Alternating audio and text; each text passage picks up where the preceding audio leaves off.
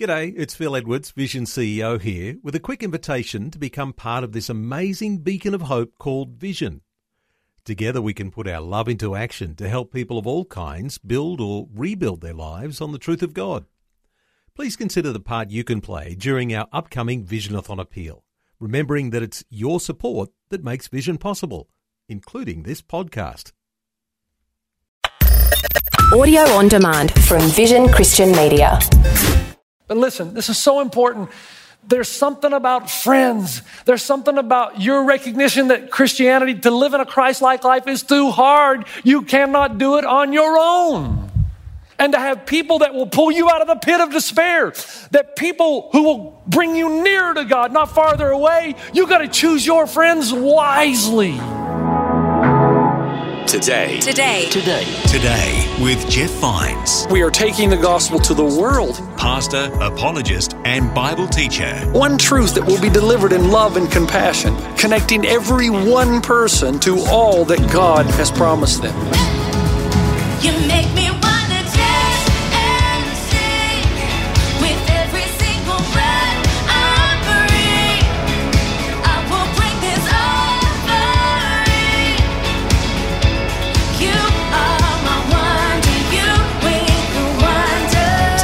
Today. Today. Today. Today with Jeff Vines. Hello and welcome to Today with Jeff Vines. My name is Bill. Thanks for joining me again. Feeling far from God? Or like God's forgotten you? In this episode, Pastor Jeff continues speaking from 1 Corinthians, and he has some advice for those times when we just don't sense God's presence. Let's hear the rest of the message now with Pastor Jeff.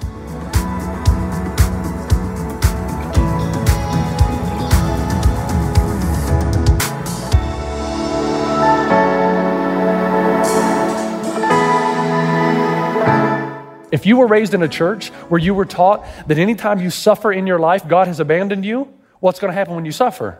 You're going to think God's abandoned you or that you're not spiritual. But if you've got the truth of a word in you, the truth will then control your emotions. Because you know the picture of the cross, if nothing else, is this that it is possible to be in the worst possible position in your life and still be in the center of the will of God, i.e., Jesus. If you know that truth, when the emotions come where you felt abandoned by God or you feel far from God, you can take those emotions and escort them to the truth and know it is very possible that you are right in the center of the will of God and He has never been more present with you than He is right now. And so if you're not listening to the language of God, guess what?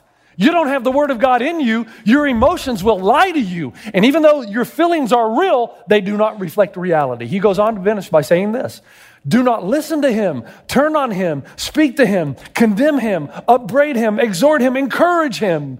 Remind him of what you know instead of placidly listening to him and allowing him to drag you down and depress you. He's saying, Do not let this inner, this other man in you that lies to you, drag you down. Speak to him and say, wait a second. Say, what does that look like? Well, David did it in the Psalms. Think about it. He's depressed. He feels abandoned by God. He feels uh, far from God. And he says this in Psalm Why, my soul, are you downcast? Why so disturbed within me? Put your hope in God. David's saying, Why, O soul, are you down in the dumps? Put your hope in God. I've learned in 27 years of ministry how powerful the word can be to change my emotions on a dime.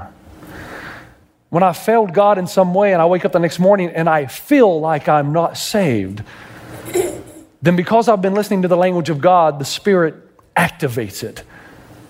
And I remind myself that I am not saved by works so that no man could boast, but I'm saved by grace through faith, and this not of ourselves, it is a gift of God.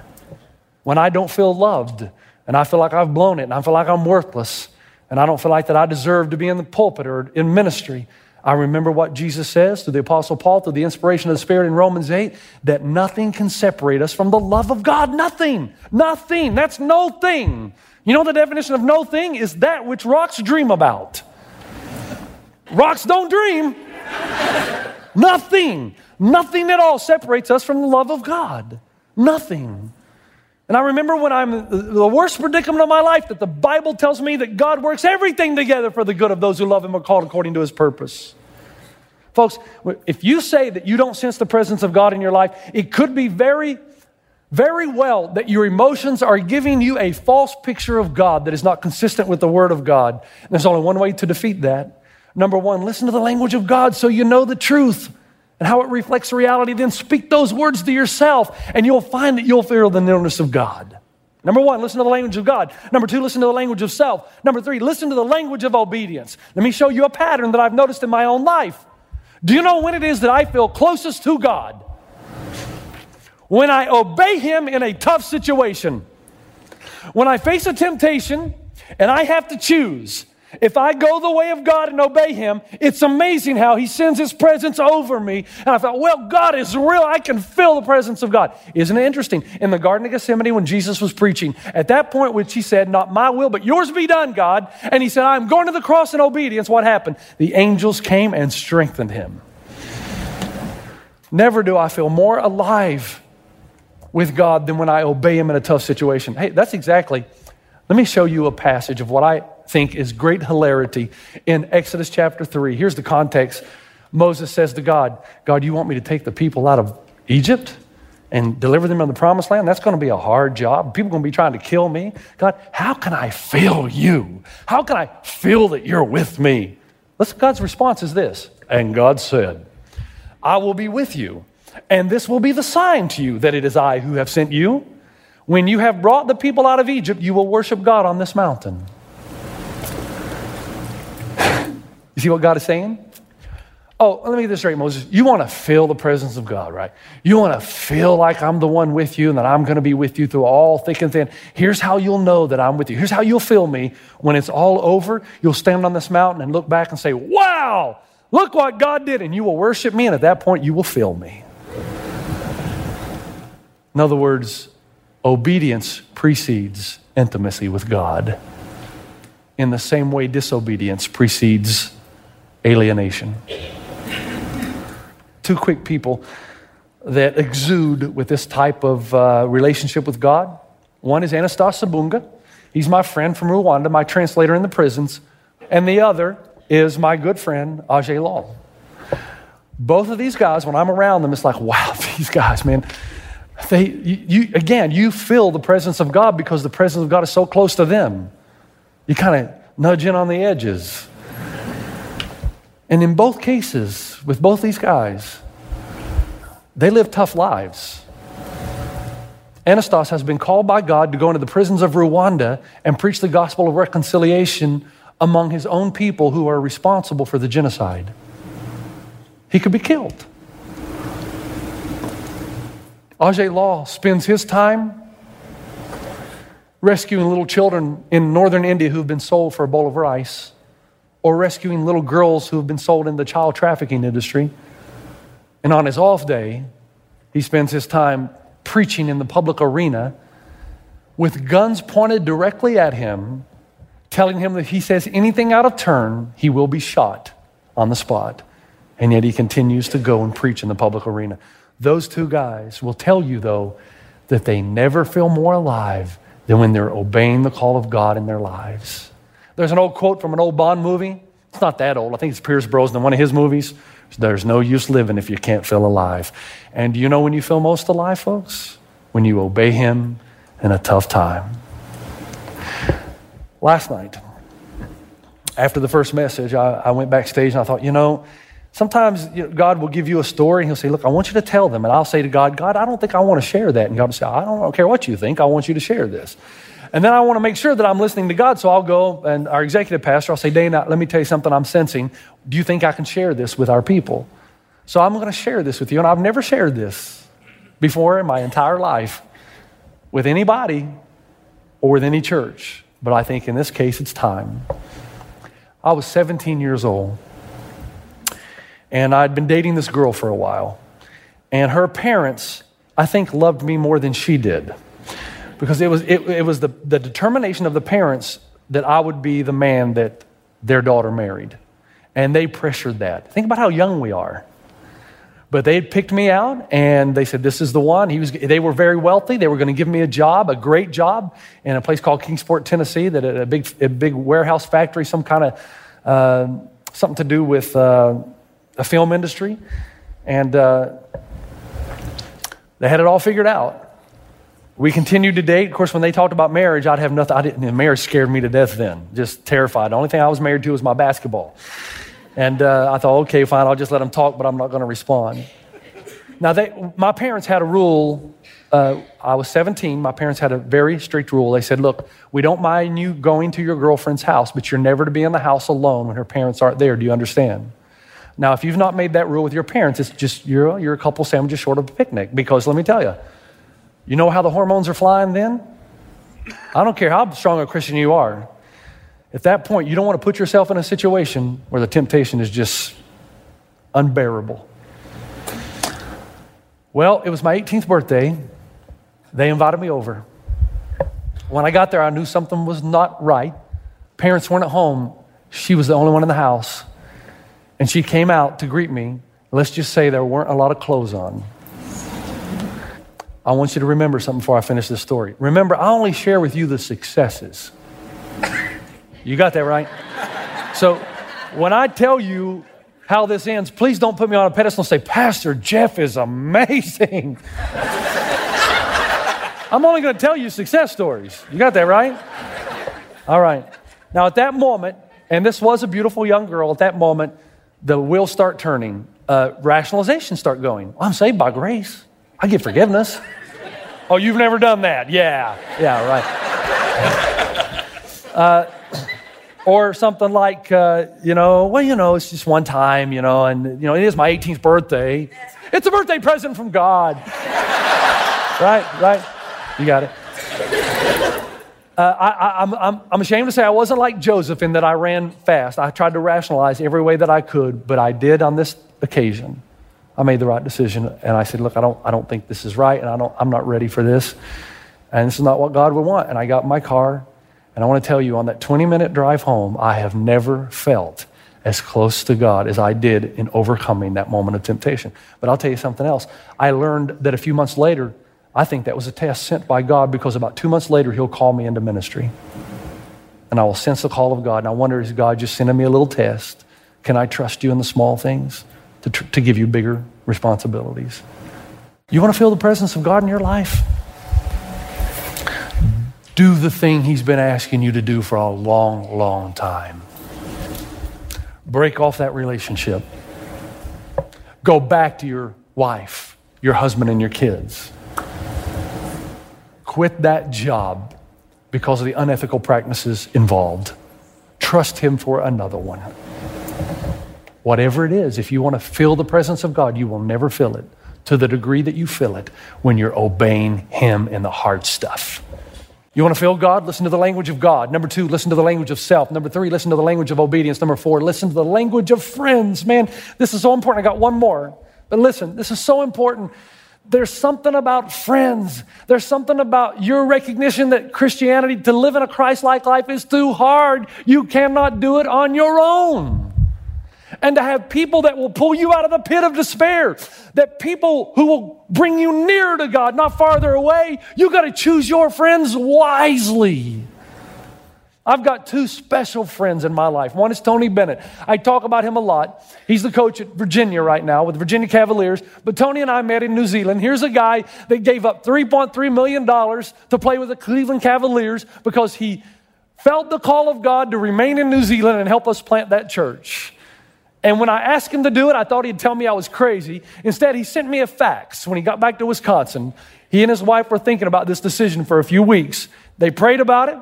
He turned down the Cleveland Cavalier contract for $3.3 million to go and be the starting point guard. And he sent me this fax. And it was him on the top of the Charlotte Hornets after Alonzo Mourning had hit the last second shot to defeat the Celtics and go into the second round of the playoff. And Tony Bennett is on the top of the pile. He faxes this to me in New Zealand, and there's a caption that reads, What I did here was but for a moment. What I'll do with you will last for eternity. Tony Bennett, through text, through emails, through conversations, He's the one that says, Stay the course, Jeff. Stay the course. God has gifted you. Don't give up. In those moments when I've thought about doing something else other than ministry, Pastor Jeff, have you really thought about doing something other than ministry? You're kidding, right? Of course, just like you. He'll say, Stay the course, stay the course. This is what God has called you to. Stay the course. And I'm telling you, friends have a way of reminding you of what God and the world is really like, not the way you see it right now. My other good friend, Clive Raharui, amazing guy, dropped everything in Australia, moved his family, sold his company, and is now a member of this church since about the last two months because he feels that God has called him to come here. Because he feels like CCV has more than just a local ministry, that it should have a ministry that is global. It should change the world. He's an entrepreneur. He came here at the call of God and said, I'm in. He's the guy when I was in New Zealand going through a very difficult time that stayed by my side when everybody else ran. He was right there. And he said, Jeff, of course, if you're taking territory from the evil one, he's going to attack you. You've got to expect it. You stay strong. You endure till the end, and you'll receive the crown of life. You need friends like that. The Bible says so in Ecclesiastes. It says, Two are better than one because they have a good return for their labor. If either of them falls down, one can help the other up. But pity anyone who falls and has no one to help them up. But especially Proverbs 12 anxiety weighs down the heart. I know what that's about.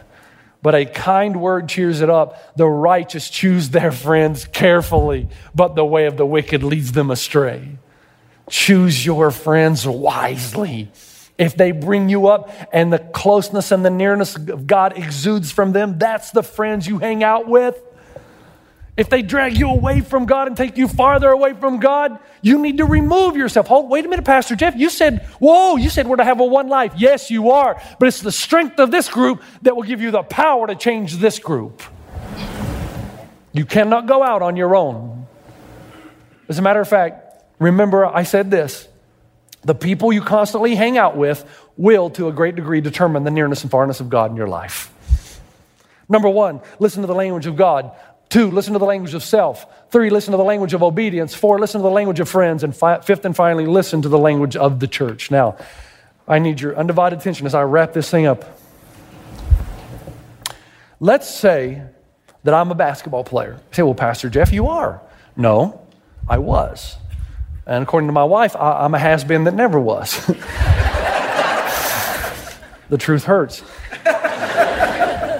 Let's say I'm a basketball player on a basketball team, yet I never go to the practices. I never take part in strategy. I don't listen to the general, the coach. I don't participate in, uh, in times of sacrifice for the better of the team. I don't go to the gym. I don't have accountability partners to say, come on, Jeff, one more set, one more sprint, one more hill, one more effort. And then it's game day. And I walk into the arena and I'm told I'm starting. How do you think I'll feel? Do you think I'll feel disconnected? Do you think I'll feel somewhat uninformed, even unsure, maybe even uncomfortable, and ultimately lost in the big event? Yes. And that's exactly what happens to so many who walk into this church building every weekend. You haven't been listening to God. You haven't been listening to the language of self, of friends, of obedience. And then you want to walk in here on the weekend and have this super duper spiritual experience where you say, Man, God is in this place. The reason God is not in this place is because you didn't bring him with you. Folks, these are just bricks and mortar. You don't come to the temple, you bring the temple of God with you. God is in you. And if He's not here, it's because you didn't bring Him with you.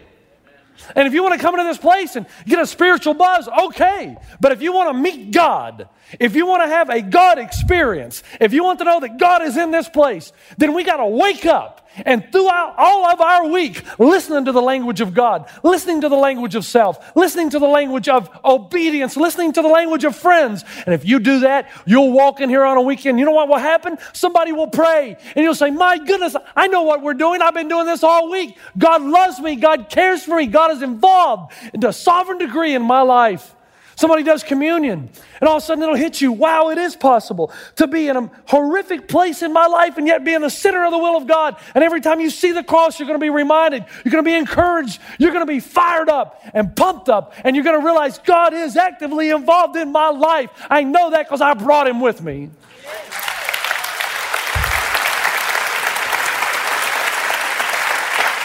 But, folks, if you come into this place and you've not been with God out there, what makes you think you're going to be with Him in here? Hey, if He did show up, you wouldn't recognize Him.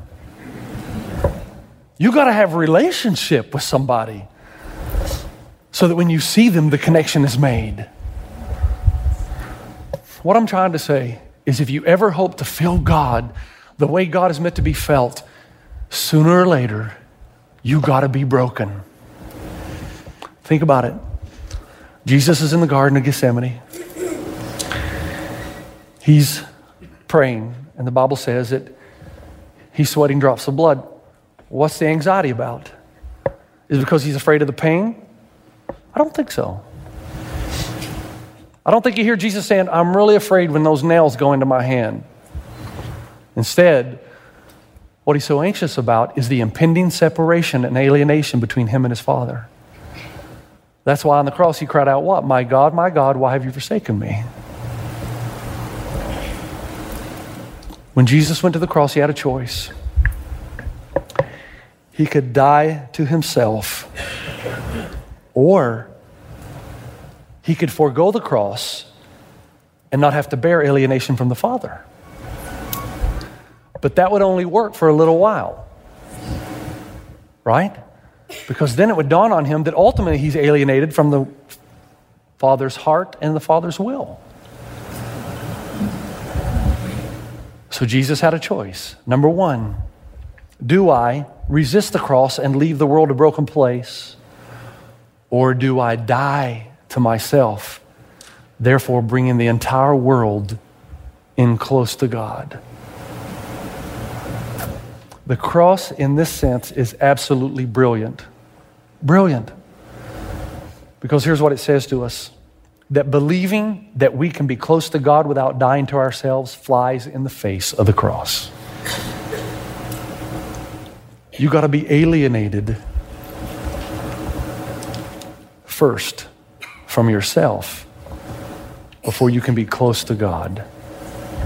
You got to die to isolation and make God a part of every day of your life through the reading of the Word and through reminding yourself of what is true and what is real. You've got to die to your autonomy and stop saying that you're the boss of you, that God is the Lord of your life and you live within those parameters. And when you obey Him, you will feel Him. And you've got to die to self sufficiency. You've got to recognize that this is too tough to do on your own. You've got to surround yourself with friends who will bring you up out of the pit in those moments of despair. And if you do that, here's what's going to happen.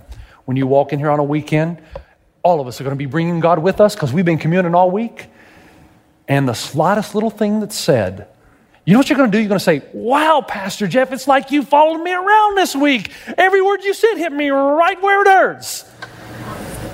And that's only because you've been with God and you've learned to recognize His voice. My sheep will hear my voice, they will follow me. You got it? You want to feel God? Let's see if you remember. Listen to the language of.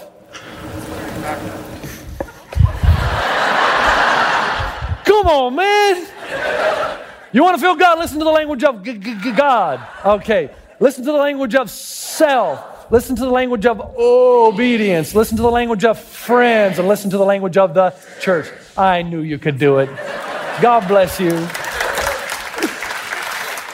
I'm so thankful for the power of your word and for being reminded in these moments that uh, you are good to us and you are a God who created all people in your image and gave us a very special connecting mechanism called your spirit in us. And Father, I pray that we would recognize that making these kind of investments is worth so much to know that you're with us, to feel your presence in us and upon us.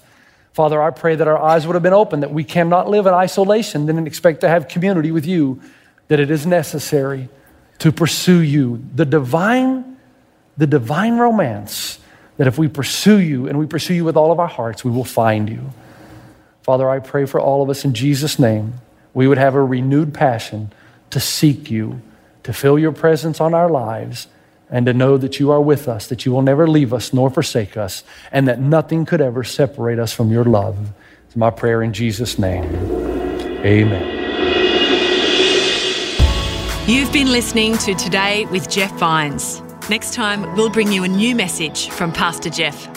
You can listen to more messages like this. Just search for Today with Jeff Vines wherever you get your podcasts.